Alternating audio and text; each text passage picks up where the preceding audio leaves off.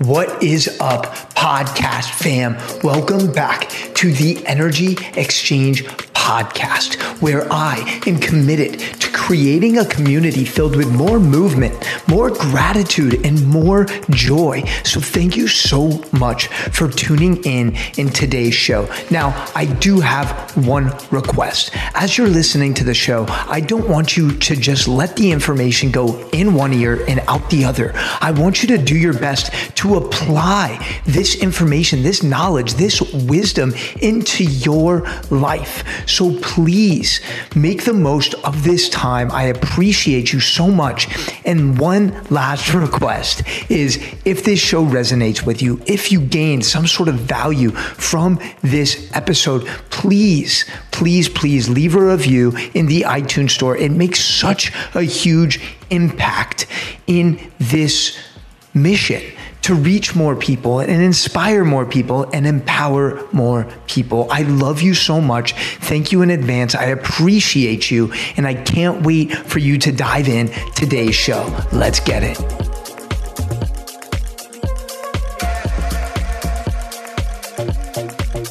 What is up, everybody? Welcome back to the Energy Exchange Podcast. I am your host and Chief Energy Officer, Jeremy Abramson. And ladies and gentlemen, boys and girls, I am so excited for today's show. I am sharing a very special human with you, and that special person is Ellen Meredith. And Ellen is the author of The Language Your Body Speaks. She's an intuitive and energy medicine practitioner with over 35 years of experience. And Ellen has served on the faculty of energy medicine pioneer Donna Eden since 2010 and teaches energy healing techniques all over the world. Ellen now lives in Marin County, California, and you can find out all about her amazing programs on her website, ellenmeredith.com. So we'll make sure to link to that in the show notes. Ellen, welcome to the show. Well, thank you, Jeremy. I'm really happy to be here talking with you today. Yes, yes, so much to talk about. And, you know, this podcast is called the Energy Exchange Podcast. So I feel like it's so aligned with all of the work you do. Tell me, Ellen, what does exchanging energy mean to you? Well, okay. I um, believe very much that the body, um, we're made of energy, we're formed by energy. Uh, the body is fueled by energy and it organizes everything that we do using energy. So, energy exchange happens all the time. The body, mind, and spirit are always communicating just under the surface of our awareness constantly. And so, for me, it's not about learning how to exchange energy. We do all the time. It's about learning how to, to tune into it, recognize what's being exchanged, and participate a little more in our creation of self. Mm, I love that. That's super powerful. And you also, in your book, talk about the language of energy. Now, yes. I think a lot of times when people hear energy, they think like, oh, this person is super high energy. They're energetic. They're always active. Or this person's low energy. They're lethargic or sedentary, whatever that may be. Can you go a little deeper into exactly what the language of energy means? Yes, absolutely the language of energy it's not a metaphor. It's literally how the body mind and spirit communicate. So when i talk about the language of energy i'm talking about everything that happens within us to create a self, a physical self, an emotional, mental self, and to bring the spirit in. And that sounds big and broad, but it's very specific. We have very, uh, we have built-in uh, equipment to work with this language. It, it doesn't take a special psychic gift. It's our senses. So we have we have vision, we have sound, you know hearing, we have feeling and touch, we have um, direct knowing and smell and taste. We also have some some unusual abilities that we in our culture we don't call senses, but they are. For example, that radar you use when you're walking through a crowd and you don't bump into anyone, mm. or um, the ability to notice a shift in pattern, and that's that's a, a particular kind of attention that we have. That's part of how this language of energy is formulated. So it's a very it's not just words it's a very multi um, sensual energy, but we can learn to participate in it. We can both understand what our body's saying with symptoms and sensations and, and events that we don't understand, like when you suddenly stumble and fall, even though you're you were perfectly balanced the moment before. We can understand that, but we can learn to respond in kind. So um, the language is much more than I've got energy or I don't. It's not binary. Everybody's got energy. Is it moving or is it clogged? Or is it somewhere in mm. between? And if it's moving, how is it moving and why is it moving and for what purpose? And a lot of us just drain energy. We lose it all the time. We just leak constantly because mm. we don't know how our energies are organized and how to support that. We do know how to brush our hair in the morning and take care of it. We know if we get spinach in our teeth, how to, you know, get that out.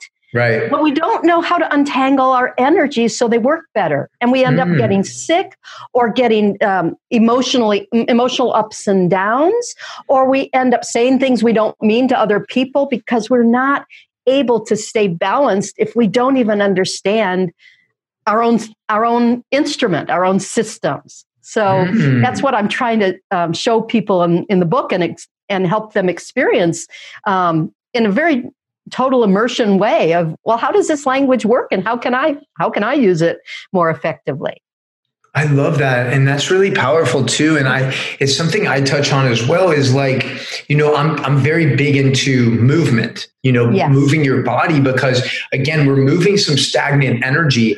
And by moving your body, different neural connections are created. And oftentimes that stimulates other positive things, right? Now, yeah. I'm I'm curious to know because you have so much experience working in this space. What are a couple of the most common things that you see draining people's energy and really uh, really facilitating this imbalance? Okay. oh, there are lots, but um, part of it is um, that when we when we lose energy, sometimes it's because it's drained, and sometimes it's because it's clogged, and sometimes because it's the wrong fuel for the moment. Um, and there's other reasons too. But one of the things that drains people most is not having a good sense of self, a good sense of this is my instrument, this is what it needs. We use a lot of external expectations. We, we get up and we push ourselves to do X or Y because we think we'll be happy when we've done it, rather than tuning in and saying, hey, what do you need right now? And can I help you? You know, can I support you in it? Can I make this happen? Um, energy needs space to move. So sometimes it's something as simple that our cat does every day, but we don't, or our dog. You know, stretch, not doing stretches, stretching because we're making space for our energy to move. And there's a difference between stretching because I need space for my energies to move and circulate and doing stretches because then I'll feel better if I do them. Or I think, you know, for some external purpose. Like mm-hmm. if I do my stretches, then I won't get injured as much. And because a lot of our lives are programmed to do things for external rewards, we lose a vital connection and a vital communication with our own being that that leaks energy terribly i mean you know it's it it's not as gratifying to stretch because it's good for me as it is to stretch because boy those muscles want something and i'm responding right? Mm, yeah. so we can learn a lot from dogs and cats because they don't have those secondary um, gratification goals. They don't have those things they do in order to get x. They do it because now i want to sleep now I want to get up. Now I want to walk over there and sniff. Now I want to wag my tail. They have a very immediate kind of um, dialogue going on with their physical being that allows them to know what's needed and supply it as soon as they can. And we can we can kind of call on that come back to our creature self i I talk about that some in the book of really learning to inhabit this body as an instrument rather than run it like a machine. Mm, I like that. Body as an instrument, not a machine. Hey, correct me if I'm wrong too, Ellen. I love the reference you make with like cats and dogs, uh-huh. right? But what I've noticed is like, I don't have a dog myself, but what I realize sometimes is like when a dog faces some sort of traumatic scenario, like maybe it ran into something or maybe it like almost got hit by a car, it uh-huh. immediately shakes.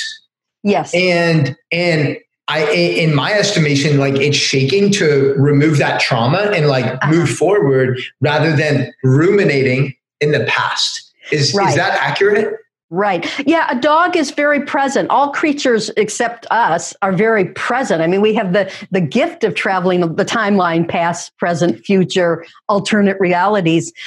But our home base is like the dog's home base. It's our body and it's our present reality. So yeah, if something happens that's traumatic, how many of you have fallen down, people rush up to help and you say, "No, no, I'm fine." Before you even check and see if you're fine and mm-hmm. or watch someone else do it and they, you know they're not fine. They totally look stunned and they're going no no i'm fine and they act normal instead of doing what the dog or the bunny does and go under a bush and shake it off. The other thing the dog might do is sleep for two or three days. Just you know they'll shake it off and then if they're okay they might move on but if they're a little injured they lick it they they baby it. They they take to bed. They sleep more. Maybe they stop eating so that all their energy can go into um, into healing. You know they drink water but they don't they're off their feed a little bit. So um, you know it, it's great to learn from from creatures and but we're not just a creature self but most of us um, kind of bring the creature along for the ride rather than seeing that as as as i say the instrument that plays the music of the soul Mm. Yeah, and I think that I think that's super valuable. Like what you talk about is really tuning in and heightening your awareness to all these different aspects. And I'm just curious because I feel like now more than ever, mental health, anxiety, depression, all of these things have seemed to manifest in yes. a really, really powerful way. You know, mm-hmm. kids, young kids are saying they're depressed or they're anxious and they're being put on medication. And I'm just I'm just I'm just curious because, you know, you've been in this space a long time. Mm-hmm. So you've kind of seen different decades and you've seen different eras. And yes. and I'm curious to know what do you think is a big reason for just this abundance of mental health issues in in our society not just the US but all over the world Okay. Well, I've got a couple different answers to that. Of course, it's never one thing, but um, I was talking about this notion of not being uh, with inhabiting ourselves, of having sort of secondary gratification or secondary motivation mm. rather than being in the moment with ourselves. So that separation is part of the problem. It really creates anxiety, and the anxiety creates stress hormones, and they start to de- um, uh, degrade the, the health of the body. So that's a piece of it. Another piece of it is um, that, say, 100 or 200 years ago, we were designed to basically live one storyline. You know, we're living our life, and maybe we're involved in the lives of our family, but it's all an interrelated storyline. And maybe we know a little about what our neighbors are, are doing or what our nation or our, our community is doing, but we really are are centered in a very present storyline. And the body is programmed to enact the stories of the talking self, the mind, the, the part of you that creates identity, that creates dramas, that creates meaning from things. Um, the body is programmed to enact that. And we know that. All you have to do is think about chocolate and your body will salivate, right? We're meant to, it's meant to kind of prepare for whatever the mind says is coming. Mm. Well, imagine a hundred years ago, the mind said what was coming was we're going to get up and we're going to take care of the farm today or we're going to go in and meet a few people and have a nice quiet day at work. And now what we're doing is living multiple storylines. We're living what's on the news. We're living you know what's on the internet. So we hear what's going on all over the planet and we're exposed to much more violence not just because there is more violence, but because we're exposed to it. I mean, all, there's always been violence around the planet, people being brutalized and terrible things happening, but we didn't get it on a news feed 24 7. So mm. we didn't have it telling our body, and the body doesn't differentiate very well between this is my life and I'm living it, and this is a story that I'm hearing about or participating in, in through through my mind and so what happens is that our chemistry just has not evolved and our body's energies have not yet evolved to handle this kind of multiple storyline reality mm-hmm. and so uh, it's just really messing up people's um, energies, you know, energy systems and also chemical systems. Mm. And you add into that pharmaceuticals and stuff that's put in the soil that kills off the microbiome that, that helps energetically guide us. I mean, there's a lot of um, forces that have come together that are pushing us to evolve on the one hand. So we do have to evolve not to multitask, but to do any task well and do serial tasks well when we're asking ourselves to do too many serial tasks well. And it just mm. it, it exhausts and drains the system.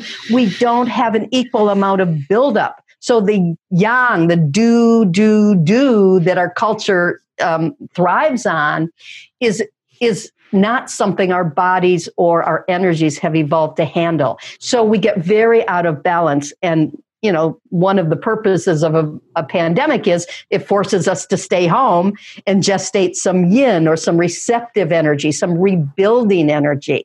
Mm. And our our the ability to rebuild has and rest has not kept up with our do do do. So kids aren't sleeping as well. They're not they're not rebuilding tissue when it breaks down or they're not using their bodies. I mean, back in the old days, kids were out you know, I, I, don't mean to sound like an old lady, a granny in my rocking chair, but um, back, you know, you asked about earlier earlier days, kids were outside from morning till night, and now a lot of times kids are in front of a screen six, seven hours a day, and so their minds are going all over the universe of possibility, but their bodies are much more sedentary and not getting to move the energies out including, as you talked about, the shocks that a little bit of shaking or jumping around can release. But if you're in a video game, you're probably not sitting there doing this while you play. Yeah. You're probably really locked in to a very physically locked in position, sending all those shock waves through the body, and it does it just runs so many chemicals that it it disturbs kids' sleep, their their yeah. equilibrium, etc. Yeah, and everything you said is definitely definitely spot on.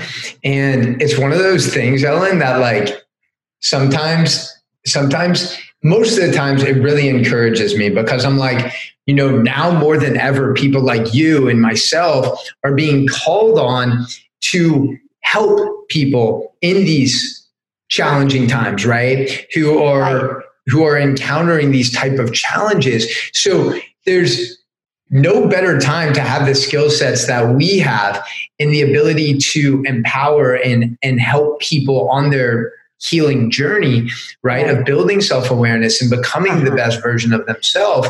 And then there's times where I'm like, oh my gosh, Ellen just reeled off all of these things, like literally starting from the moment we wake up to the moment we go to bed that are leading towards this perpetual feeling of I need to do this. I need to do that. I'm behind. I'm comparing myself to them and they're doing more. They're prettier. They're they're more capable. They're more intelligent. And mm-hmm. and it's it's almost uh it's like sometimes and again this is just sometimes it's like oh my gosh like how are we gonna how are we gonna how are we gonna solve this mystery right and mm-hmm. and I'm curious to know um, because you did mention stories, and I really believe that these stories that people tell themselves are the biggest thing that are holding them back in most cases. Uh-huh. Uh-huh. Right? They've they've somehow convinced themselves that these stories, these perceptions of the world are a reality, and oftentimes that leads to just depression or the the inability to move forward right. and tap into their highest self. So I'm right. wondering, Ellen, what is maybe one story, one limiting belief that you faced uh, early in your career maybe that that held you back and then with that being said how were you able to overcome that to get to where you are now okay.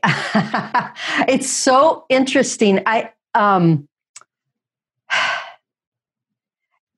you know because i i don't always orient to stories that hold me back. I, I, orient towards what are the stories that are authentic to each person that actually move you forward. Mm. and and so but this there's one story that was both actually which was a story of i don't fit in you know just feeling like i was different and i was in a lot of different ways i i was um you know, I was I was short, I was a little round. Um, I I skipped a grade, so I got bullied a lot for being smart. Um, I let me see what else. I was very psychic and I didn't always know what to do with the things I perceived. So there were a lot of ways I was gay. You know, there were just lots of things about me that didn't fit the storyline, that didn't fit the public persona of who people are and how they are and and what they do. And what that that did to me was it gave me depression and self-hatred self-loathing you know weight stuff. I, I struggled with weight issues. And then that you know that wore my system down and it evolved into chronic migraines. And i had many years almost 15 years of daily migraines. Um, and so yeah it was a very um, oppressive it wasn't a single belief unless you call it i don't fit in or my my truth isn't adequate but um, but it also was the invitation to wake up. It was the storyline that forced me to figure out what my story was, what my truth was, what my authentic being looked like from the inside out as opposed to the outside in. Because mm-hmm. I'm never going to be tall and blonde and skinny in this lifetime. Maybe I've done it in other lifetimes, but this lifetime, you know, I'm not going to get past five feet three quarters of an inch. You know, just not going oh, to probably five three such. My mom, my mom's pushing five feet. She's four eleven, maybe five feet on a yeah, good day. Yeah, yeah. Well, my mom's down to four ten. So there you go. It's like yes, and so you know, but but giving up on recognizing that the storyline of how we're supposed to be doesn't fit anybody it really mm-hmm. doesn't fit any you know the person it does fit even they are kind of um, brutalized by this having to stay perfect or having to be gorgeous all the time or having to look a certain way so it is a, a society-wide issue that that we're all dealing with right now the, the whole thing of what's fake news and what's real news and what's what's the narrative and whose narrative is real we're moving we're evolving towards a place where we each have to learn what our own narrative is and how to respect the narratives of others if they're authentic and how to not let inauthentic narratives um, really uh, brutalize us or or or do um, torque us, uh, distort our reality because we don't live up to somebody else's fantasy of what ought to be. Mm. So I think it is a big evolutionary um, movement right now, and why a lot of people who are coming out to teach and to to help others have gone through really difficult passages themselves because you know nothing like hard experience to teach you some compassion for other people who are going through hard times. And you know i did a lot of work in the field of education with children because i felt very passionately that um, we could do better by children that all children are gifted. And to have say a school system that sets up a bell curve where one kid gets an a but then two or three kids have to get b's and then some more kids have to get c's d's and e's it's built in failure for 75% of the kids, mm. just built into what's required for how we assess in a very linear way kids who are all really different. And what kind of insanity is that? And the whole society builds on that kind of competitive insanity that there's one way to be, and we're all in com- competition with each other for being at the at the A end of the curve and not the E or F end of the curve. When in fact we all bring gifts to the table. We mm. all bring some some thread of energy and giftedness that we can weave into the social weave if we're allowed to recognize what it is and find ways to share it. Mm. So I'm very passionate about that, that it's not about what blocks you. It is, there is stuff to unblock energies. And I have things in my book of what you can do to, to clear templates of old painful experiences. But I don't think that's the real healing. I think the really real healing is finding some of your truth finding that that giftedness in each of us you know each of us finding our giftedness and mm. finding ways to live that and express it whether we do it for money or not because we know the the money system's skewed you know we don't pay for childcare and we do pay for you know extreme athletes you know there's a, there's a skewed value that says children aren't important but you know people who don't one thing very well are. So it's not about money. It is about living at least several moments a day where you're living the truth of your your your deepest gifted self because that calms everything and allows everything to work beautifully. It that makes the instrument uh, it fuels the instrument it makes it run well and it um, it heals it heals mm-hmm. us I love that. And and it comes back to what you said previously about a lot of people uh, a lot of people looking for external validation or looking at the outside to fulfill their inside. And I love that you're saying that like you know i always say identify identify your superpowers identify those unique gifts that you have to yeah. share with the world. And and once you start living from that authentic truth that you're speaking of you become much more fulfilled you become much more energized. Because yeah, all of a sudden you're living in more alignment and and i think that's really what most people want is they just want to live in alignment with what it is that they're passionate about. And and you know ellen on this show what, what one of the things I think makes this show different from a lot of other podcasts and channels and other things like that is that I really like to offer, you know, the community, the audience actionable steps that they can really take towards a better version of themselves. So so when you're talking about, hey, identify your truth, start sharing that truth. Do you have any maybe thought provoking questions that we can ask ourselves or any little exercises that might help us on that journey? Uh-huh. Well, you know, I do, and my book is chock full of them. But um, one of the things that I really believe is that um, the instrument has a, a built in guidance system. Our mm. bodies, our, our spirit, our wiser self can guide us through the instrument of our body if we can listen to it rather than pushing it around and telling it what to do all day. Mm. So I have an exercise that kind of brings you home to being able to hear your body better and then hear your truth. And often we're up in the top part of our head going, well, what's the goal? What's the meaning of this? What's this? You know, we're very busy intellectualizing something that hasn't even started to manifest yet. And we haven't even been able to feel it or know it. So if you work from your heart and your gut a little more to, to get things to rise up in you, um, that truth comes from the inside. Again, it's it, the idea is a later stage, not the, the start of it. Mm-hmm. And we always mm-hmm. want the idea of, you know, ask a question I can, and, and I'm not making fun of you at all, but we all do this. We say, well, how can I think my way out of this problem? Mm. And I don't think we can think our ways out entirely because, you know, we've seen years and years, lots of people have done years and years of, of talk therapy, and it's not entirely effective. It's got like a 35% uh, success rate, which is very close to placebo. And I'm not putting down talk therapy. I love it because I'm a storyteller and I like to talk.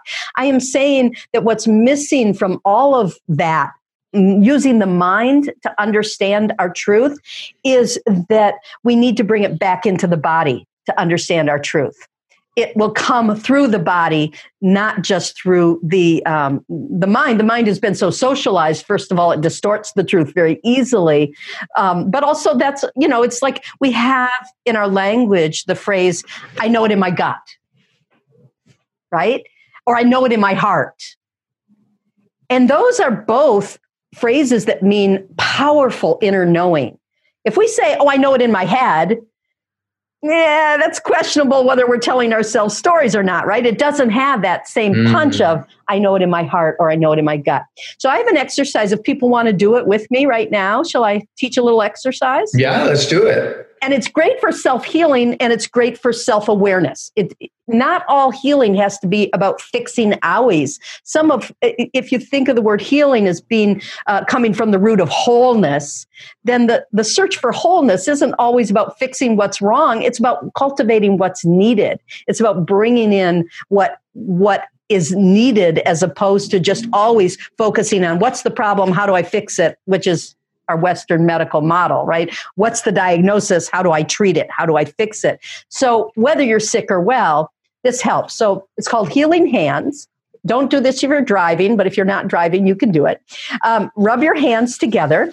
And this just activates the energy. Your hands speak fluent energy. So, it just activates their ability to get talking. It's like a conversation starter. And then you're going to take one of your hands and you're going to say, Where do you want to go on my body? It can be in the field, but I say start with the body. Mine wants to go right here. Where do you want to go? And just don't think it, just put it, yeah. And then you say to the other one, Where do you want to go? And let it just go where it wants to go. And then you just hold and you feel that connection. You feel your skin being touched and you feel your hands touching you. You feel, you know, it's that both sides of feeling the touching and the being touched. And you just let those two hands enter into conversation with your body's energies. And you breathe. Normally, you don't have someone chatting at you in the background. And then, when you feel ready, if one of the hands wants to move, you just let it up, you know, let let go and move to another position on the body. And then you ask the other hand, do you want to stay where you are or do you want to move somewhere else? Mine's going to come here. And then you just hold there. And again, you leave it there and just My breathe. whole left hand is like shaking and tingling. Yeah. What does that mean? That's energy moving. Your hand's chatting up a storm. It's talking. You're feeling the conversation as it's happening of your body speaking energy to itself. And you just can listen in to what it is. You can feel it. You can shut your eyes and say, does a color come to mind? What, you know, what color is being expressed? Or is there a song? Are my hands singing a song? Or you can just feel it as sensation. And then you just keep moving your hands to new positions hmm. until you feel like you come to a, a, natural stopping place until you feel like, okay, well, that was a good conversation. You know how, like, when you're chatting with someone and you're schmoozing away and it's back and forth, and then there's kind of a lull, and you both think, okay, well, bye, have a nice day. You know, we know how to do conversations. What up, fam? Sorry to interrupt today's show, but I am so excited. This podcast, the Energy Exchange podcast, is something that I have put my blood, sweat, and tears into. And honestly, the best way that you can show your gratitude for me and this show is by leaving an honest review in the iTunes store. It would genuinely mean the world to hear your feedback and to support this mission. Word of mouth is my oxygen. Thank you so much, fam. I appreciate you. I love you. Let's get back to the show. I'm sorry to interrupt you. I, I, I love this exercise, and and I think it also brings to the point like that so many of us are deprived for physical touch, especially Absolutely. during this time where it's like, in a lot of cases, we're not even able to give a hug or receive a hug or right. or or any of these things. Can you talk a little bit about the importance of physical touch? And and yes. I know it, it, releases oxytocin, this feel good hormone of connectedness. What else yeah. are the benefits of physical touch? Okay, so I, you know, I don't go with the scientific explanation. I, I love them, but I don't go that way usually because I feel like more vital. It's our first language. When mm. we have an mm. infant, the first way we communicate is through touch. We hold her, right? We pick her up, we put her to the breast if we have a breast that we can put her to, whatever. We hold her, we rock her, and maybe we bring in tone of voice and we speak to her and we know it's our tone of voice. And after a while, her vision starts, so there's gazing. But touch is the first part of the language of energy that comes in. Mm. And if you think about our culture, it's very touchophobic or tactophobic. It's very we've we've sexualized touch. You know, it's not okay for teachers to touch kids. It's not okay for for people working with other people to touch them for the most part. And in, in some states it's illegal unless you have a license to touch. And what does that do to us as creatures when this is our primary communication and we're told not to touch other people and not to touch ourselves and only to touch if there's a sexual payoff you know? I mean usually then people a lot of people get into sexual relationships that are inappropriate because they're starving for touch not sex.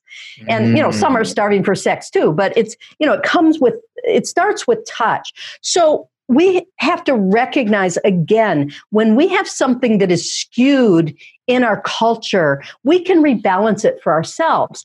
There is nothing to stop anyone from touching themselves. And again, if you're in public, don't don't go touching yourself all over. You're going to be maybe arrested as a weirdo. But then go to the bathroom, you know, go to the ladies' room and in your stall do a little self touch or or touch appropriately. You know, you can put your you can do a self hug or a self kind of consolation. You can find touch or gesture that speaks to the to the mind, body, spirit, the creature self, and just experiment with both, as I said, the feeling and the touching because we need both. you know, I love to be touched. I love to be rubbed and petted. I mean, I, I thought I was a dog or cat growing up because I just, any adult, I wanted them to rub my head and pet me. But I love to touch as well. I'm just as happy to, to pet someone else. I have equal need for those. And I think we do. And that give and take with ourselves translates into better give and take with other people. So, yeah, feel good hormones. It calms the stress, um, the, the fight or flight reactivity. It, it also opens shutdown. I mean, our, our stress not only um, sends us into fight or flight reactivity, it also sends us into fog or freeze, which is the yin side of it. It's the shutdown. It's the I can't feel anything. It's numbness or mm-hmm. it's confusion. I'm so confused. I'm so con- you know. Someone says, "Oh, I'm confused," or "I'm befuddled," or "I've got brain fog." Those are all forms of reactivity that are part of what I call your yin gatekeeper. We have a mm-hmm. gatekeeper that keeps the gates of self. It's a mechanism, it's immune system and it says this can come in, this has to stay out. This is healthy, this is unhealthy. This is me, this is not me. And so the gatekeeper, the yang gatekeeper, the outer gatekeepers keeps us safe in the world. You know, so it goes into fight or flight to fight off enemies, you know, the, the Klingons coming in to attack the ship. Right. Um, but the yin gatekeeper protects the sanctity of the self, the sanctity mm. of the heart. So she shuts down or partitions things off or or makes the brain foggy or or drains the energy, pulls the plug, and all of a sudden I have no energy. Mm. That's your mm. yin gatekeeper saying, I don't feel safe in my heart. I don't feel safe my inner sanctity or inner truth is being threatened or or um, yeah threatened in some way and that's a reactivity touch can bring us out of both of those it can bring us calm down the fight or flight but it can unfurl or open that closed state that doesn't allow energies to to fuel us mm. and to, mm. to to allow us to to do what we need to do. That sleepiness when you want to you really want to write that poem or draw that picture or dance that dance or sing that song or or even write that report and all of a sudden you're so sleepy you can't function. That's your gatekeeper saying i don't feel safe here. I didn't get what i needed Mm-hmm. and I need something. So stop, pay attention to what I need. And often, if you do, and you just do a little hug or you look at nature, you know, you go outside and walk in the grass for a few minutes in bare feet, or you do some stretching, you tune in what's needed here and how can I su- supply it or provide it? Just like an infant, you know, are you crying? Do you need food? Do you need love? Do you need your diaper change? What do you need? Well, when we figure out what it is, when we change the diaper, the baby stops screaming. Mm. And our babies keep screaming throughout life, even though we're grown ups, even when we're old. The baby keeps expressing itself. And if we don't get the message through subtle signals, it'll scream louder. And it'll keep screaming until it develops a disease state, chronic needs that aren't met snowball into a, a disease state. Then you have the named, you know, I've got chronic fatigue or I've got heart condition or I've got, you know, I've got a lung disorder or something like that. That's just the body screaming to be heard over and over until it creates a condition that keeps you from moving forward until you address it. So mm. that's I've gone a long way from touch, but touch is the first step in saying, hey, I'm here, baby. I'm here. Yeah. What do you want? What can I do for you? What do you need? It's entering in that to that dialogue, that feedback system that the body is programmed to do and responding appropriately so it doesn't snowball into illness and dysfunction. Yeah. Does that That's make super, sense? Yeah. And, and just to unpack some of that, I think it's so powerful too, because your body is always keeping the score. You know, if you are, if you are, you know, like you said, feeling fatigued, lacking energy, maybe your ankles hurting, like you, the example you used in the book when you used to get um, all these ankle sprains when you were younger, you know, all of these things are just a manifestation of your body giving you some sort of sign and communication and oftentimes we're just numb to it and we keep yeah. keep pushing through we keep ignoring right. and right. and this is a good time kind of as we you know we're recording this on the 2nd of july i think it's a great time for everyone listening to just like take a moment and take inventory of how you're feeling you know yeah. how your sleep is how your movement is what you're putting uh-huh. into your body who are you surrounding yourself with right. taking inventory right. of all of these different factors and understanding that all of them play a big role in your energy and in your level of joy your level of happiness and your ability to create whatever it is you want in this world um, right. Can I take it one step further? What you just of said. Course. Uh, in always. addition, in addition to those excellent questions, what am I feeling in my body and where? You know, oh, my stomach's a little tight. Oh, um, my feet feel really open and connected to the, the earth right now. Uh, this ear feels clear. This ear feels a little congested. Tuning into specifically what is there and what does it need. So my stomach feels kind of tight and clenched what can I do to unclench it? There's lots of things. I mean, one thing you can do if a hand is clenched is just stroke it below or above, and often it unclenches. It's hard to keep your hand clenched tight when you're just petting and loving the wrist below it. Did you ever notice that? And you can do that on the body above and below your clenched stomach. Also, like when a kid is holding a key and won't let go, the way to get the kid to let go of the key is give it something it wants more. And so maybe if my stomach's clenched, there's something I want right now that I can give it. And I think, what do I want? Oh, this. You know, again, mm-hmm. I don't have to think it very hard. My hands know that's a touch. Or, you know, because we're talking, it might look weird for me to be doing this the whole time. I might just take a breath in and say, what color do I want to breathe in to that area to, as a gift? So I bring in one of my favorite colors and I let it fill up. And as I breathe out, it opens or I might, you know, think of a little tune in my head, or I might tap a rhythm with my toe where you can't see my foot. And that rhythm just allows that tight place in my body to start to release. Mm. So in my book, I go into lots of explorations. You know, I have people play with all this stuff to figure out what's, you know, not what's the meaning of what my body's saying, but my body, where's my body saying something? And how can I start responding in kind. Even if yeah. i'm just a beginner at the language you know how, what are some of my tools for just saying hey i see that. Well you know it's like if you're in a foreign country and you don't know their language you can still communicate a lot. It, you know you can use sign language you can use you know facial expression you can draw pictures you can you know sing a song you can do all those things. And i feel like although the language of energy is not a foreign language we can learn it very easily if we don't keep going to what does it mean? What's the significance? What's you know to the larger analytic uh, frameworks that keep us stuck.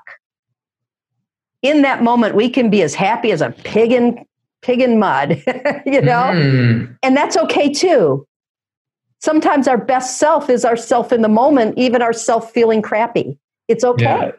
Yeah. if i feel crappy then how about some compassion and say hey what can i do for you you know and sometimes yeah. we want to distract and sometimes we want to help. You know, maybe you feel crappy because your neck's tight, you know? Yeah. Can I give you a little massage? Can I can I tap it? Can I can I bring in a crystal and give it a little crystal energy? What what can I do for that that that thing I'm feeling without right. needing to interpret it yeah. at first? I love that. I think that I think like not necessarily, you know, trying to just find a solution. Right. Right. Like right. really just having those conversations with yourself and assessing the way you're feeling. Um, I'm, let me let me ask you, Ellen. So obviously, you have all of these unique tools at your disposal that you've accumulated throughout your career. I'm curious to know. I'm actually really curious to know, like, what are a few of your non-negotiables every day, maybe specific things you do in the morning or the evening to really stay grounded and stay connected.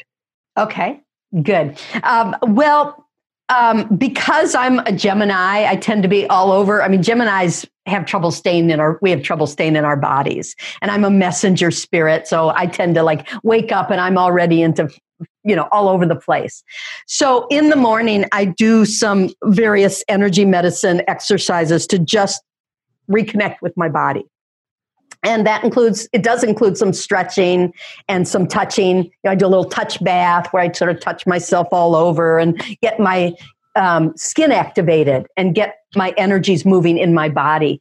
I do energy medicine exercises, and I've got a set of them in my book at the end, a, a, sort of daily routine you can do. Although I don't insist on it, I'm I'm not one of those people who thinks discipline is is something that you um, you need to uh, you know force yourself to do. I think it's just what do you want to uh, what's your opening gambit that gets you into the best conversation with yourself and different mm-hmm. days it's different things. So if i'm really tired i might curl up in a ball and just be fetal for 10 minutes and just breathe before i start my day. And other days i may say wow i really want to go make this breakfast thing i was thinking about lying here so i'm going to go do some cooking because i like to cook. Or um, i might pull out my crayons and color.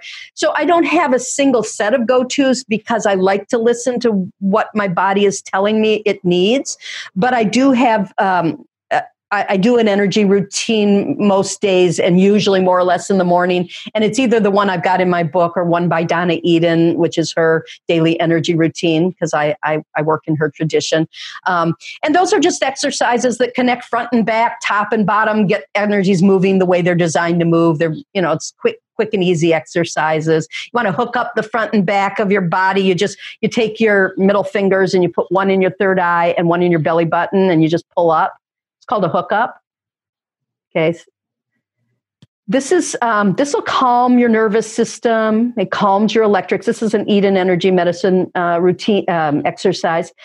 It will also. It's so powerful. It'll stop an epileptic seizure because it hooks up the um, the central and governing vessels, which are the center part of your energetic spine. It hooks them up so that they can communicate.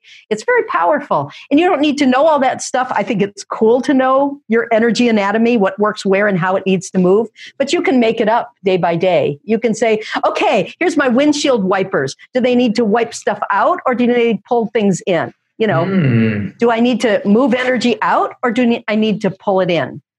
I love I that. And and Ellen, what is your what is your you know movement practice like? You know, and, and you mentioned you love cooking. What are those some of the things that you're cooking up? So I know what I have to look forward to when I come to visit. Okay. Well, movement. I love to swim. And mm-hmm. we invested a few years ago in a swim spa, which is a 14 by 8 foot pool that has its own heating uh, in it so I can make it as warm or cold as I want. So, and it's got jets so you can swim with or against the current. I like to go with the current, but go really fast and, you know, just play in the water and dance around in the water um, pretty much every day. I love that. That's my, my movement. Or, and I do like to use my hands when I talk. I like to talk with my whole body. So I'm happiest when I'm standing and moving around and, and talking physically not just with my words. Um, so those are two movement things I do. And then um, whenever I hear music, I like to to move to it. That's another thing that just makes me happy. And I like to play with my cats, so that I've got young cats now, so that's keeping me busy, kind of chasing around, you know, with with uh, toys on strings for them. And then cooking. Um, I I try to cook pretty healthy, but I also like to to the the notion of feed on demand, really listening to cravings and working with what your body needs nutritionally. So lately, I've been learning how to ferment foods because I actually mm. love pickles and sour things. So I've been making fermented vegetables of various sorts and experimenting with those. Um, and um, I I tend to do, I'm um, sensitive to sugar, so I like to make things that um, don't have an, a glycemic impact that don't affect your blood sugar but are still delicious. So, I mean, you know, you could tell me what your limitations are. I can probably cook you something with it, you know, that within those because I I like um, inventing. I can't follow a recipe, but I, I like inventing things. So um, when I do start with a recipe, like I'll start making Mexican, it might end up Italian at the end of, of the cooking process because I think, well, let's add this or let's go there. So I like, I, I, I see uh, flavors as part of the language of energy. And and I really like to listen to well, what flavor do I want? What texture do I want? You know, how full or empty do I want to feel? Do I want something that's easy to digest or that's going to like anchor me down for a while? Do I want mm. foods that feel more yin or yang? So I really play with the energies of food when I'm cooking, and I like things that ha- have been alive some time or other. You know, recently. I like living foods because they're they're just, um, you know, as opposed to fake things. Fake things sound dead to me, to my ears. I'm very tonal. So. Mm, I love that. Yeah, fermentation is powerful, and I know that it, it's more digestible and absorbable with the gut. So, so that's amazing, and I'm looking forward to feasting on some maybe sauerkraut, some pickles. I'm, I'm excited for all of Ellen's gifts. And and and that's that's so instrumental too. And like you're talking about like thinking and acting with your gut with your heart with your intuition. You know if you're listening right now and you're filling your body with a lot of toxic foods whether that be mm-hmm. sugar industrial oils all of these things are really uh, impacting your gut biome like you mentioned previously and they're going to inhibit your ability to be intuitive trust yeah, your to hear your own mm-hmm. yeah and but and, and and on that same point like if you feel like your body would really just enjoy a nice ice cream or sweet potato fries, don't deprive yourself. No, no, because your body knows what it needs. And when we when we really listen and when we find, you know, if I'm craving ice cream, I listen, but I've got an ice cream maker. So I put in you know, raw milk because pasteurized milk makes me get phlegm and raw milk doesn't. And I put in a sweetener like an apple sweetener or, you know, a sweetener that doesn't send my blood sugar careening. I put in um, ingredients that experimentation has taught taught me don't obscure my ability to hear hear what's going on that don't mm. shout at me. Lots of chemical and you know all the medicine all the um, pharmaceuticals and many chemical things they're too loud. They sh- they shout down what the body wants to say so you can't hear your body anymore. You can't hear what it needs. But it's not about self indulgence, it's about self care, but it's not external rules like you should do this, this, and this to be healthy. I've had clients and, and my colleagues have had clients too who could not digest broccoli, who could not digest all the healthy foods they thought they should eat. And their body said that what, you know, through energy testing, we can test what the body needs in any moment. The body says, I need bacon and full fat ice cream hello. But when you really listen and that's what the body's truly saying and you give it to them and i'm not talking about binges i'm talking about eat till the body says yeah that's what i needed. The body will heal. And you know i've, I've seen some amazing stories where people healed on things that don't sound nutritious to the socialized mind but are what those bodies need in those moments. Mm. and you know, it's kind of a tricky thing to not be self indulgent, like, oh, I want chocolate. Oh, I want chocolate. Is chocolate really what you want, or is that the placeholder for consolation, love, touch, feel good chemicals, love, you know? Chocolate has the same chemicals as falling in love. Maybe what you're craving isn't chocolate, it's falling in love. Mm. And so maybe you need to go find something to fall in love with, even if it's that beautiful hummingbird out your window and spend wow. a moment just falling in love with a hummingbird, it's as good as a piece of chocolate. And sometimes eat the chocolate because it's better, it can be better than the hummingbird in some moments. Yeah, I love me some good high quality cacao. Oh, it's such a mm-hmm. heart opener and it's so delicious with the yeah. morning coffee. Mm, mm, mm, mm, right. So, so before we finish up, Ellen, you mentioned self care, and you know I think there's so much talk especially right now, about self love.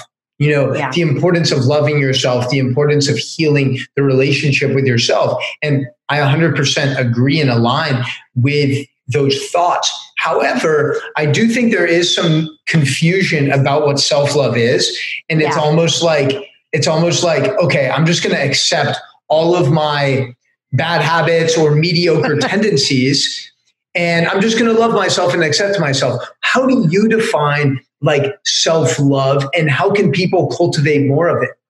Okay. Well, you're absolutely right. I think there's a lot of, um, you know, literature out there and people out there saying, learn to love yourself, learn to love yourself. And a lot of it's fakey. You know, it's like, look in the mirror. Oh, you're so beautiful. And it's like, no, I'm not, not today, you know, or I am, but not for that reason. And, and so for me, it's good parenting. It's good. It's, it's good. Uh, it's it's appreciating the instrument you have and evolving it. And if you're trying to play the music of your soul on a kazoo, then you may want to get working to evolve your instrument to be more expressive so that you can play the music of your soul. You know, if it's Mozart, you don't want to be playing it on a kazoo. You want to be playing it on a an oboe or a violin or something that you can really work with. So you need to ask yourself, have I spent the time and energy to develop this instrument not for external, you know, not so it looks good and sounds good and peak performance, not that stuff.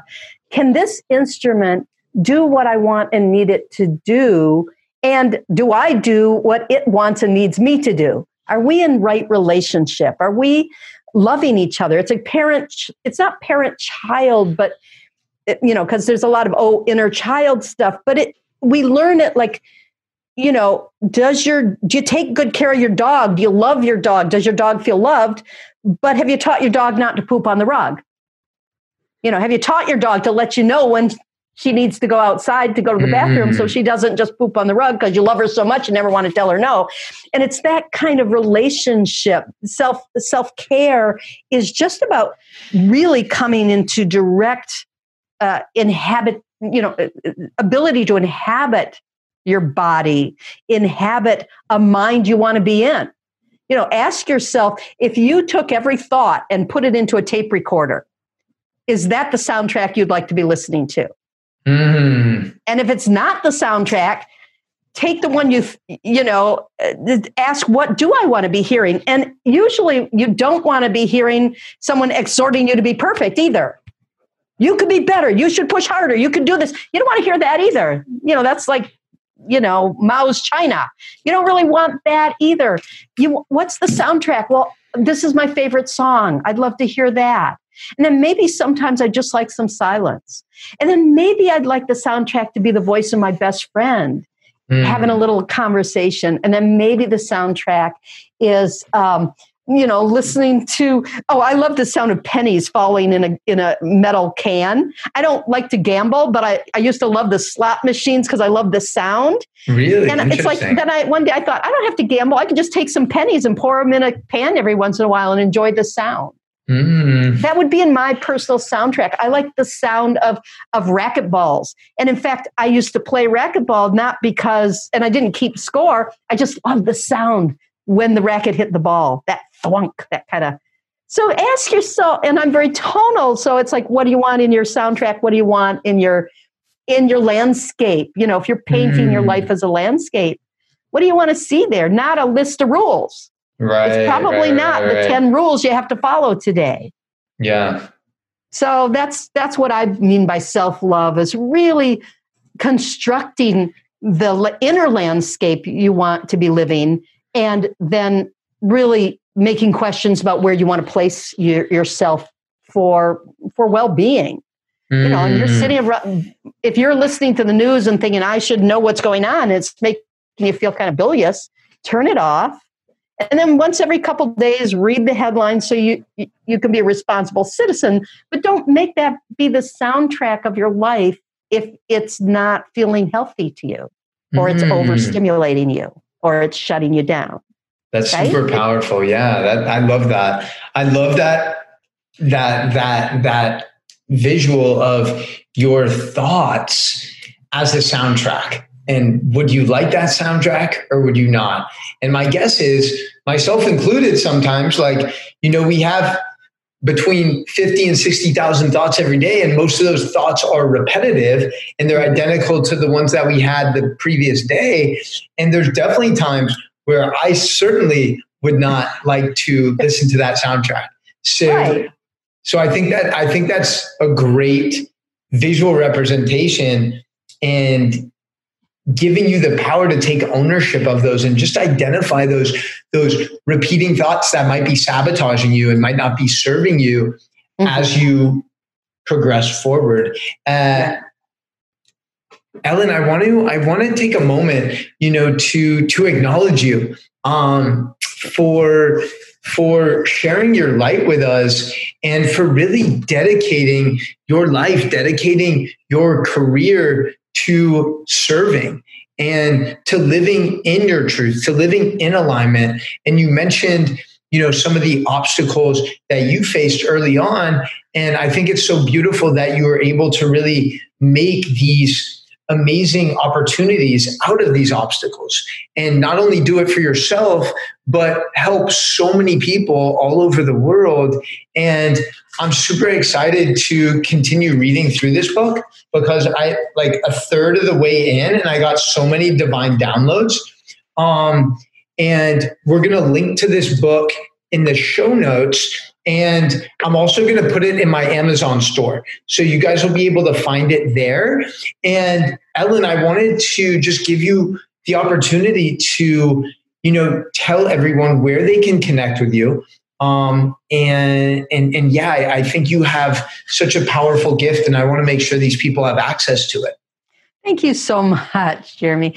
So, um, uh, my website, as you mentioned, was ellenmeredith.com. That's M E R E D I T H.com. I've got lots of links and videos and things there.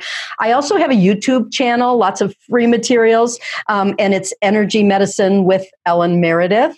And one thing I just wanted to mention because we're in a time of pandemic is I put up an eight video um, class, free class on energy medicine tools for enhanced immunity to help you both um, strengthen your ability to, to, not get the virus. But if you do get the virus, how to um, strengthen your ability to recover from it more quickly and to get all the way better from it. Because that's one problem with virus. Sometimes it just hangs on and on. It comes through and it's a messenger and it messes with the messaging, and then afterwards it doesn't get reinstated. So it's it's simple energy medicine tools that can help you weave back together both before, during, and after. So those are some good resources for people, and I hope you know you'll check them out. A lot of them are free or, or very low cost, and that's my goal is to get. Those eight things on the website or on YouTube? The, well, they're on the, both, but they're on the on YouTube channel. They're, they're videos on YouTube. Mm-hmm. Yes, I'm so excited to dive in. And Ellen, is there anything else, you know, maybe one last final thing that you'd like to leave the listeners with today? Okay. Every single one of you is capable of learning the language of energy. You already speak it and know it a lot. And it's a, a, matter of waking up to what you're already doing and expanding on that. It does not take special equipment. You've got the equipment, it's built in. So I just really encourage you to begin uh, the process of entering into dialogue, energy dialogue with your own being. It's extremely rewarding and it'll make you very happy. I love that. I love that. Yes, I think that's such a powerful lesson. And I'll piggyback that. You know, everyone listening, you do have a unique gift to share. You have some superpower that only you are gifted with.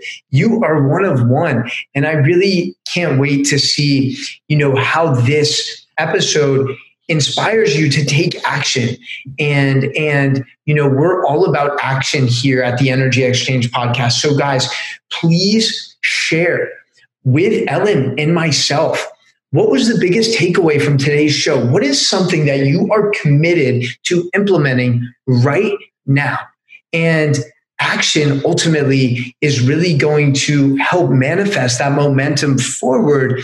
And I'm just so excited to see the um, number of lives that this show impacts. And and guys, make sure to check out Ellen's work, her website, her YouTube, her book. All of it is in the show notes. And Ellen, thank you, thank you so much for sharing your gifts, for exchanging energy with me today. Well, thank you. It's been lovely speaking with you. I appreciate you.